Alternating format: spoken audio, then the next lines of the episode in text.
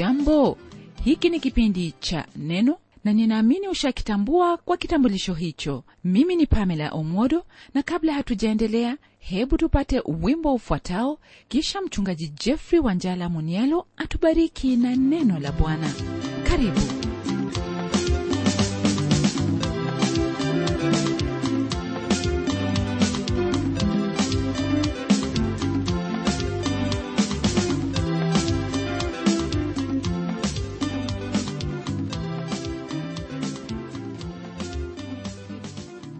tumaini langu kwamba u mzima ndugu msikilizaji na kwamba katika hayo ambayo umemtumainia mungu umemwona akikutendea na iwapo bado halijatendeka hilo ambalo ulikuwa ukitarajia fahamu kwamba lipo njiani laja.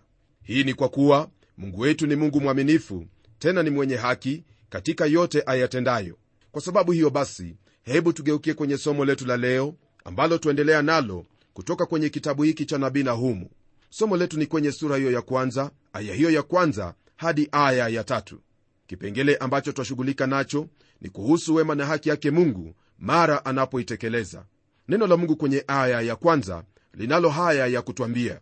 Ufunuo juu ya ninawi kitabu cha maono aliyoyaona nahumu mwelkoshi. Neno hili ufunuo ndugu msikilizaji ni neno ambalo latumiwa kwa badala ya neno hilo hukumu. Hili ni neno ambalo mungu alinena kuhusu ninawi ambao ulikuwa ni mji mkuu wa hilo taifa la ashuru. Hapo awali nabii yona alikuwa ameleta habari za ujumbe ambao baada ya watu wale kutubu na kuacha udhalimu wa mikono yao mungu aliwasamehe na wala hakuwahukumu.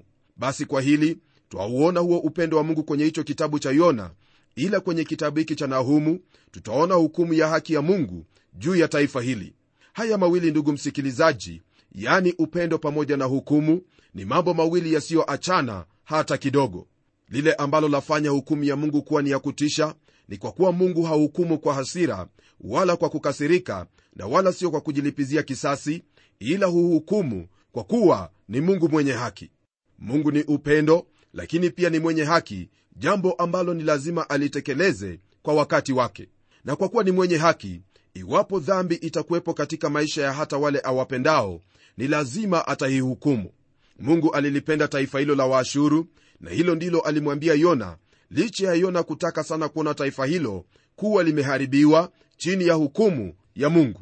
Kwenye aya ya 11 ya sura hiyo ya 4 ya hicho kitabu cha yona neno lake bwana lasema hivi na mimi je haikunipasa kuuhurumia ninawi mji ule mkubwa ambao ndani yake wamo watu zaidi ya 120,000 wasioweza kupambanua katika mkono wao wa kulia na mkono wao wa kushoto tena wamo wanyama wa kufugwa wengi sana. Mungu kwa huruma yake aliwahurumia hao wa mji wa ninawi pamoja na yote yaliyokuwamo kwa sababu ya jinsi mioyo yao ilivyokuwa baada ya kuusikia ule ujumbe ambao yona alikuwa nao kwa ajili yao. Lakini sasa hakuna tena ujumbe mwingine bali ni hukumu ya mungu juu ya taifa hilo. Hili litawapata kwa kuwa watu wale walikuwa na mwanga huo wa jinsi walivyohitajika kuishi lakini waliendelea katika udhalimu wa mioyo yao yona alikuwa amewahubiri na mji huo ukatubu na kuacha njia zao mbaya lakini hiyo ilikuwa ni kijujuu tu na kwa subira yake mungu aliwaacha kizazi kilichofuatia kutenda hilo ambalo ni sawa lakini hivyo si ndivyo ilivyokuwa. Na sasa siku hizo za neema zilipokwisha ndipo hukumu ya mungu ikatangazwa juu yake kwa kinywa cha nahumu. Unaposoma kwenye aya ya 19 ya sura ya tatu ya kitabu hiki cha nahumu neno la mungu lasema hivi kwa habari ya hukumu hiyo ya mungu itakayokuwa juu yao. Jeraha yako haipunguziki. Jeraha yako ni zito sana. Wote wasikiao habari zako wapiga makofi juu yako kwa maana ni nani ambaye uovu wako haukupita juu yake daima? Kwa lugha nyingine ndugu msikilizaji ninawi walikuwa wamefikia hapo ambapo hakuna huruma au msamaha ungeliwafikia. Kutokana na hili ambalo liliupata mji huu wa ninawi pamoja na ashuru kwa jumla hili ni jambo ambalo laweza kumpata awaye yote anayeendelea katika hali ya udhalimu na kutenda dhambi maishani mwake. Naam sijui ni wapi hapo ambapo mungu huamua kwamba yatosha bali ni jambo ambalo lipo. Unapoendelea katika dhambi ni rahisi kufikia hapo ambapo neema ya mungu haiwezi kukufikia hii ikisababishwa na hali ya ugumu wa moyo wako na kutokuamini. Kama vile ilivyo kwenye neno lake bwana ni wazi kwamba mungu hafurahii kwa hukumu watu lakini watu wenyewe kwa kuto kuliamini neno lake wao ndio ambao hufanya mungu kuwa hukumu. Kama vile ambavyo nimekuwa nikikwambia kwenye vipindi vingine ya kwamba hakuna mtu awaye yote atakayeingia katika hukumu ya milele ya mungu kwa sababu ni mwenye dhambi. Hii ni kwa kuwa sote ni wenye dhambi tulizaliwa tukiwa tumepungukiwa na utukufu wake mungu. Lakini hasa kile ambacho kitawafanya watu wengi kuingia katika hukumu ya mungu ni kwa kuwa wao wamekosa kuliamini hilo ambalo mungu amenena kwa ajili yao kwa sababu ya uokovu wa nafsi yao. Ndugu yangu hilo ndilo ambalo nina maana kwa kusema kwamba mtu yaweza kufikia hapo ambapo neema yake bwana au huruma zake bwana haziwezi kumfikia hasa kutokana na kutokuamini kwake. Kama vile ilivyokuwa kwa hilo taifa la ashuru ndivyo ambavyo yaweza kuwa kwa mtu binafsi pamoja na vile ilivyokuwa kwa hao waliotoka katika taifa la misri nikiwa na maana ya wale waisraeli ambao hawakumwamini mungu katika yote aliyowaambia kwa habari za kurithi nchi hiyo aliyokuwa amewaahidia wale wote neno la mungu latuambia kwamba walikufa katika jangwa kwa sababu ya kutokuamini kwao. Taifa hili la ashuru kama lilivyo lilikuwa tayari limetumika katika kusudi lake bwana na sasa lilikuwa liharibiwe. Kuharibiwa kwa ninawi kama vile yaelezewa kwenye vitabu vya unabii ni jambo ambalo lashangaza kabisa. Ujumbe huu kutoka kwa kinywa cha nabii nahumu ulikuwa wa faraja kwa watu ambao walikuwa wameishi kwa woga kwa sababu ya taifa hilo lililokuwa na uwezo mkubwa taifa ambalo halikuwa likimcha bwana. Mungu alikuwa amenuia kuliharibu taifa hilo ambalo halikuwa na kichwa chake bwana licha ya kuwa walikuwa wamepokea ujumbe hapo awali. Unaposoma kwenye vitabu vyovyote vya historia ndugu msikilizaji kuanzia wakati ule ambapo historia ilianza kuandikwa utapata kwamba kila taifa lililokuwa na uwezo mkubwa ambalo lilianguka au kuondoshwa ni hilo ambalo lilijiingiza katika hali hiyo ya mvinyo yani kunywa vileo pamoja na uasherati na hali ya kuponda raha.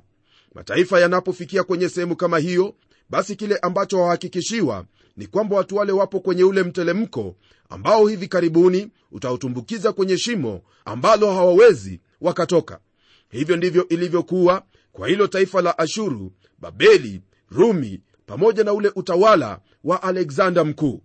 Hili ni jambo ambalo la kuhitaji kufikiria kwa habari za taifa lako. Je mambo kama haya ndiyo ambayo yaendelea? Na iwapo yanaendelea ni vyema uanze kumwomba mungu kwa niaba ya taifa lako. Hebu tuendelee kwenye aya ya pili kusudi tuone hilo ambalo neno lake bwana latuambia kwenye hiki kitabu cha nahumu sura ya kwanza neno la mungu lasema hivi bwana ni mungu mwenye wivu bwana hujilipiza kisasi naye ni mwingi wa hasira. Bwana hujilipiza kisasi juu ya adui zake huwawekea adui zake akiba ya hasira. Huenda ndugu msikilizaji kwa neno la mungu kusema kwamba mungu ni mwenye wivu ni jambo la kukushangaza.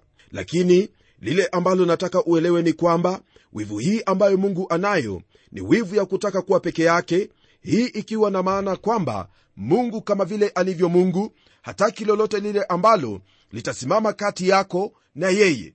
Wivu wa mungu ni wivu huo ambao wakutaka wewe umwabudu yeye peke yake.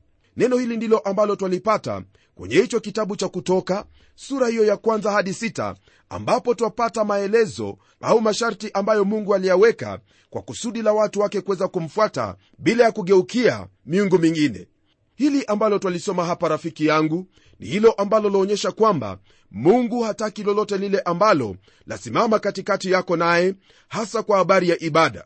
Hii ni kwa kuwa upendo ambao mungu alio nao kwako hauwezi ukapimwa hata kidogo maana ni upendo wa upeo. Waweza kufanya lolote lile hasa katika hali ya kutembea kwa kutokuamini au kufanya mengi sana ambayo yatafanya upendo wa mungu usidhihirike au kuonekana katika maisha yako lakini lile ambalo nataka ufahamu ndugu yangu ni kwamba mungu hawezi akakosa kuendelea kukupenda. Ndiposa anasema waziwazi ya kwamba yeye ni mwenye wivu maana anakutaka wewe. Hawezi kukushiriki na dhambi za ulimwengu na wala hawezi kuwa na ushirika na ibilisi katika kukumiliki wewe na wala haiwezekani ya kushiriki na sanamu yoyote ile. Kile ambacho kipo ni kwamba mungu anasema ya kuwa yeye anakupenda wewe na hawezi kwa vyovyote vile kukushiriki na mtu mwingine ndiposa anasema waziwazi ya kwamba yeye ni mungu mwenye wivu. Baada ya kuona hayo ambayo yahusu hasira yake bwana sasa twaona neno hili latuambia ya kuwa yeye ni mwenye kujilipiza kisasi na pia ni mwenye hasira nyingi. Hili ni jambo ambalo rafiki yangu wafaa kufahamu ya kwamba mungu hujilipiza kisasi na huona hasira juu ya kila mmoja ambaye anafanya mambo ambayo hayampendezi mambo ya udhalimu na kutenda dhambi. Hili neno ni neno ambalo latufahamisha kwamba hakuna lile ambalo limetendeka ulimwenguni ambalo hatajilipizia kisasi juu yake hasa kwa wale ambao wamekuwa wakitenda maovu. Waweza kujiuliza kwa nini mungu aliruhusu mambo kama yale? Lakini kile ambacho nitakwambia ndugu msikilizaji ni kwamba tutakapofikia kwenye hicho kitabu cha habakuki hapo ndipo tutaona ni kwa nini mungu huruhusu mambo mengine kutendeka. Na kwa hivyo itakubidi usubiri hadi wakati huo ambao najua ya kuwa utakuwa pamoja nami. Hili ambalo twalisoma hapa ndugu msikilizaji ni jambo ambalo latuonyesha kwamba hakuna yoyote yule au nchi yoyote iwe yamwamini bwana mungu au haimwamini ambayo itaepuka hukumu yake mungu. Hawa waashuru ni watu ambao walikuwa na udhalimu mwingi na kwa ajili ya udhalimu huo mungu aliamua ya kuwa atawahukumu. Neno hilo rafiki msikilizaji laendelea kwa kutwambia kwamba yeye huwaekea adui zake akiba ya hasira. Hilo ndilo ambalo pia twalipata kwa mfano ulio sawa kabisa tunaposoma kwenye kile kitabu cha ezekieli sura ya 38 na 39 ambaye yanena kuhusu gogu na magogu ambao atawahukumu siku hiyo ya mwisho wakati ule ndugu msikilizaji ambapo mungu alihukumu taifa hilo la ashuru yeye alitukuka katika hilo. Alitukuka katika hilo alilolitenda na pia ndivyo atakavyotukuka hapo atakapowahukumu wote wanaotenda dhambi. Tunapogeukia aya ya tatu ndugu msikilizaji neno hili la mungu latupa kanuni kuu ambayo mungu aliitumia kuhukumu ashuru pamoja na mji wake mkubwa wa ninawi na pia jinsi ambavyo mungu atahukumu mataifa yote ya ulimwengu katika siku za usoni. Neno la mungu lasema hivi kwenye aya hii ya tatu. Bwana si mwepesi wa hasira ana uweza mwingi wala hatamhesabia mtu mwovu kuwa hana hatia kamwe. Bwana ana njia yake katika kisulisuli na tufani na mawingu ni mavumbi ya miguu yake kulingana na aya hii jinsi ambavyo twasoma ndugu msikilizaji twaona jambo ambalo ni nzuri jambo ambalo lafaa kukuhekimisha katika hilo ambalo la kuhusu wewe na huyo mungu mwenye wivu asiyetaka kukushiriki na kinginecho. Nam neno hili latuambia kwamba bwana si mwepesi wa hasira. Hili ni jambo ambalo nahumu aliweka kwa uwazi kabisa kwa sababu mungu alikuwa amemtuma yona kule ninawi na kuambia kwamba wataharibiwa au kuhukumiwa kwa sababu ya dhambi zao lakini mji huo wa ninawi baada ya kusikia ujumbe walitubu na wakamrudia mungu kwa wakati ule.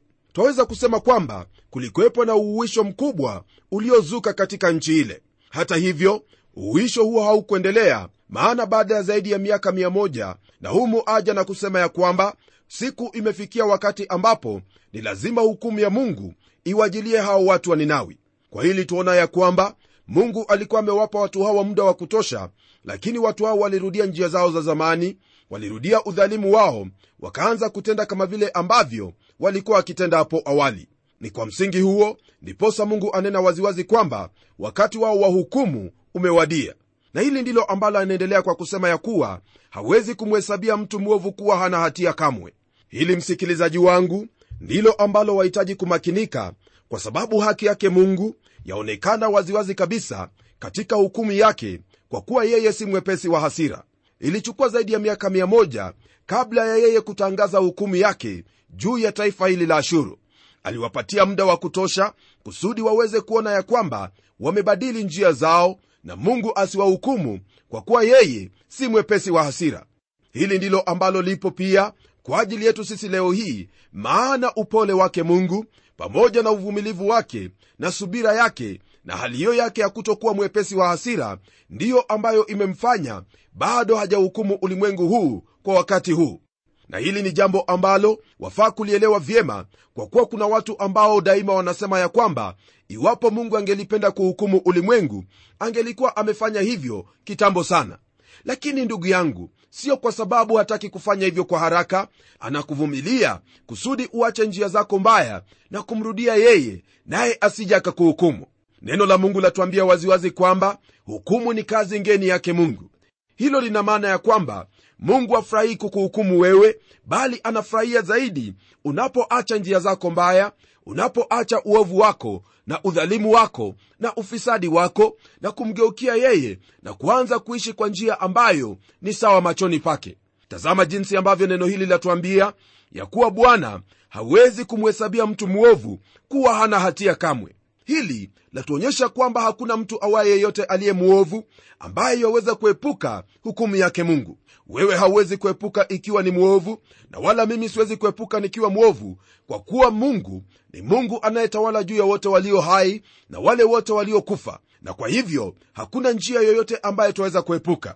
Ndiposa rafiki msikilizaji katika subira yake mungu yeye anakusubiri wewe ufahamu ya kwamba uvumilivu wake. Sio kwamba ameshindwa kukuhukumu bali ni kwa kuwa anakupatia fursa ya kubadilika. Ndiposa zaidi ya miaka elfu mbili iliyopita alimtuma mwana wake wa pekee ambaye ni yesu kristo ili wewe unapomwamini upate huo uzima wa milele ufanyike kuwa mwana katika ufalme wake nawe uishi katika neema yake na siyo katika hukumu yake haiwezekani hata kidogo rafiki yangu mungu akuhukumu kabla hajakupa wakati wa wewe kufanya uamuzi wa kutubu. Hilo ndilo ambalo alilifanya kwa taifa hili la ashuru lakini taifa hili halikujua hilo nalo na likaingia katika hukumu yake mungu. Wewe pamoja nami tunayo fursa la kufahamu hili ambalo twalipata kwenye neno hili. Mungu si mwepesi wa hasira yeye ana uweza mwingi wala hawezi kumhesabia mtu mwovu kuwa hana hatia kamwe kwa hili waweza kujiuliza habari ya wale ambao wametenda maovu na huenda wamekufa tu bila ya hata homa yoyote ile. Kwa hilo napenda kukujibu kwa kukwambia ya kuwa mambo yao hauwezi ukayajua maana mungu ndiye ambaye anajua kila mtu na anajua roho ya kila mtu tazama hakuna huyo ambaye iwaweza kuchunguza moyo wa mtu iwe ni mtu ambaye amekuwa ni mdhalimu au mtu ambaye ameonekana kuwa ni mwema. Hakuna yeyote anayeweza kufahamu isipokuwa mungu peke yake. Kwa hivyo ndugu msikilizaji lako ni wewe kujiangalia katika maisha yako na kuona yale ambayo unayatenda na kufahamu ya kuwa lolote ambalo ni ovu unalolitenda ni lazima utachukuliwa katika hatia maana mungu atakuhukumu watu wanaweza kosa kukuhukumu lakini kwenye kiti hicho cha enzi siku hiyo ya mwisho utasimama mbele za mungu na utatoa hesabu ya yale yote ambayo umeyatenda. Mungu amekupa fursa hii kusudi ufahamu ya kwamba muda ulio nao sasa ni muda wako wa kubadili njia zako kuacha maovu yako na kuanza kumwabudu mungu huyo wa kweli kwa kumwamini yesu kristo ambaye alimtuma kusudi atusaidie tusiendelee kuishi katika hali ya uovu bali katika yeye tuanze kuishi katika hali impendezayo mungu. Waweza kuniambia ya kwamba wewe unajifahamu mwenyewe. Lakini hilo ndugu yangu hilo si kweli hata kidogo kwa kuwa unaposoma kwenye hicho kitabu cha yeremia sura ya 17 aya hiyo ya 9 neno lake bwana linalo haya ya kutwambia moyo huwa mdanganyifu kuliko vitu vyote una ugonjwa wa kufisha nani awezaye kuujua? Na kisha jibu lake ni hili ambalo twalipata kwenye aya ya 1 nalo lasema hivi mimi bwana nauchunguza moyo na vijaribu viuno hata kumpa kila mtu kiasi cha njia zake kiasi cha matunda ya matendo yake.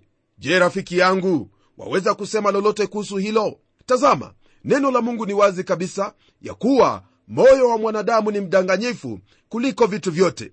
Hiyo ina maana kwamba wewe mwenyewe hata haujijui yani kwa yale ambayo unasema kwamba unajijua haujijui hata kidogo. Kwa jinsi hiyo basi ni vyema uweze kumgeukia huyo ambaye anajua moyo wako vyema naye iwaweza kuuchunguza huyo moyo na kujaribu viuno vyako vyote maana ndiye ambaye pia atakulipa kulingana na matendo yako.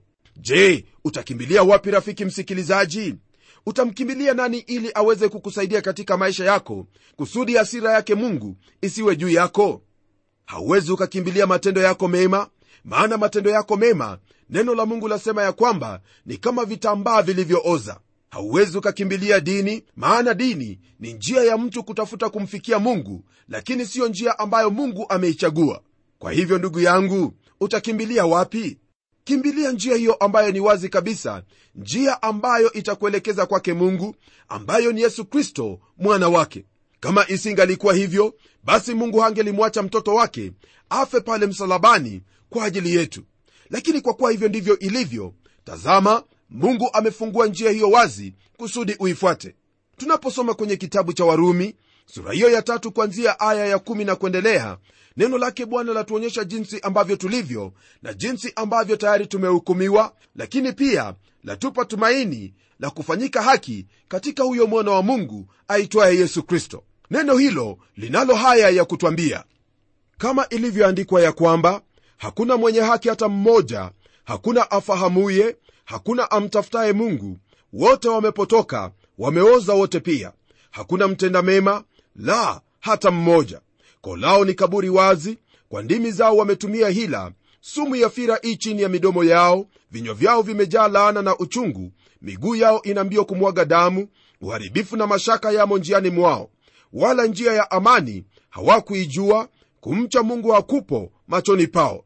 Basi twajua ya kuwa mambo yote inenayo torati huyanena kwa hao walio chini ya torati ili kila kinywa kifumbwe na ulimwengu wote uwe chini ya hukumu ya mungu kwa sababu hakuna mwenye mwili atakayehesabiwa haki mbele zake kwa matendo ya sheria. Kwa maana kutambua dhambi huja kwa njia ya sheria. Lakini sasa haki ya mungu imedhihirika pasipo sheria inashuhudiwa na torati na manabii. Ni haki ya mungu iliyo kwa njia ya imani katika yesu kristo kwa wote waaminio. Maana hakuna tofauti kwa sababu wote wamefanya dhambi na kupungukiwa na utukufu wa mungu. Wanahesabiwa haki bure kwa neema yake kwa ajili ya ukombozi ulio katika yesu kristo ambaye mungu amekwisha kumweka awe upatanisho kwa njia ya imani katika damu yake ili aonyeshe haki yake kwa sababu ya kuziachilia katika ustahimili wa mungu dhambi zote zilizotangulia kufanywa apate kuonyesha haki yake wakati huu ili awe mwenye haki na mwenye kumhesabu haki yeye amwaminie yesu. Rafiki msikilizaji hiyo ndiyo njia pekee ambayo hukumu ya mungu haiwezi ikakupata yani kwa kumwamini bwana yesu kristo. Tumaini lako lipo kwa haya ambayo tumeyasoma kusudi uhesabiwe haki maana sote ni watenda dhambi watu walio waovu na mungu kama vile amesema kwenye kitabu hiki cha nahumu hawezi kumhesabia mtu mwovu kuwa hana hatia kamwe maana ni lazima atamhukumu. Hasira yake kama vile ilivyo imewaelekea wale ambao ni wenye dhambi watu walio wadhalimu na waovu lakini mtu kama huyo anapomwamini bwana yesu kristo yeye hufanyika haki bure. Je wataka hukumu yake iwe kwamba wewe ni mwenye haki? Au wataka hukumu yake iwe kwamba wewe ni mtu mwovu? Naamini kwamba lile ambalo walitaka litendeke ni kwamba mungu anapokuhukumu ahukumu ya kwamba wewe ni mwenye haki na siyo mtu mwovu. Na njia tayari nimekwisha kuambia ni katika huyo ambaye ni yesu kristo. Hili utakapolifanya utakuwa na amani na mungu na pia katika moyo wako utakuwa na tumaini la huo uzima wa milele. Ndugu msikilizaji sina la ziada kwa sasa ila kuomba pamoja nawe. Na tuombe. Baba mfalme katika jina la mwana wako yesu kristo twalibariki jina lako na kulitukuza kwa ajili ya mambo makuu ambayo tumejifunza toka kwenye kitabu hiki cha nahumu.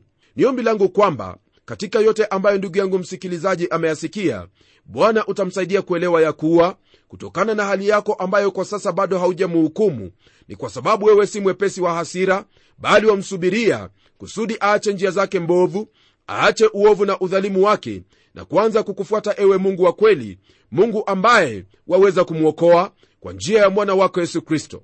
Na kushukuru kwa kuwa najua kwamba haya ambayo nimeyanena ni maneno yako nayo hayatakurudia pasipo kuyatenda hilo ambalo umelikusudia kwa siku hii ya leo na hata milele hili naliomba nikijua kwamba litatendeka kwa imani katika jina la bwana wetu yesu kristo. Amen. Ndugu msikilizaji kwa hakika imekuwa ni baraka kuwa pamoja nawe siku hii ya leo hasa tunapoangalia haya makuu ambayo neno lake bwana limetufunza kwa jinsi mungu wetu alivyo. La kufurahisha ni kwamba mungu wetu ni mwenye haki ni mungu mwenye upendo pia ni mungu mwenye wivu anayelipiza kisasi juu ya wote wale walio waovu wale ambao hukosa kubadili njia zao na kuanza kutenda haki. Na kwa kuwa wewe umemwamini bwana yesu kristo basi wewe ni mbarikiwa maana mungu atapendezwa nawe na hukumu yake juu yako itakuwa ni kupokea kibali kutoka kwake. Tembea katika kutenda haki msikilizaji. Enenda katika kulitii neno lake maana huo ndio msingi wa kubarikiwa kutoka kwake. Na hadi tutakapokutana tena kwenye kipindi kijacho mimi ni mchungaji wako jofre wanjala munialo na neno litaendelea.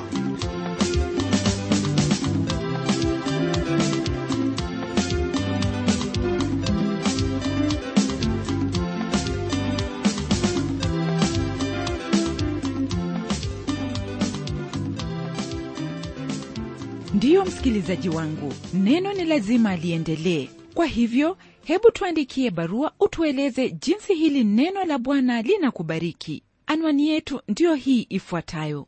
Kwa mtayarishi kipindi cha neno transworld radio. Sanduku la posta ni 21514 nairobi kenya. Kumbuka msikilizaji wangu waweza kununua kanda ya kipindi hiki ambacho umekisikiza leo. Ikiwa tu utatuandikia barua ili utuambie hivyo na hadi wakati mwingine ndimi mtayarishi wa kipindi hiki pamela omodo nikikwaga nikikutakia mema leo. Neno litaendelea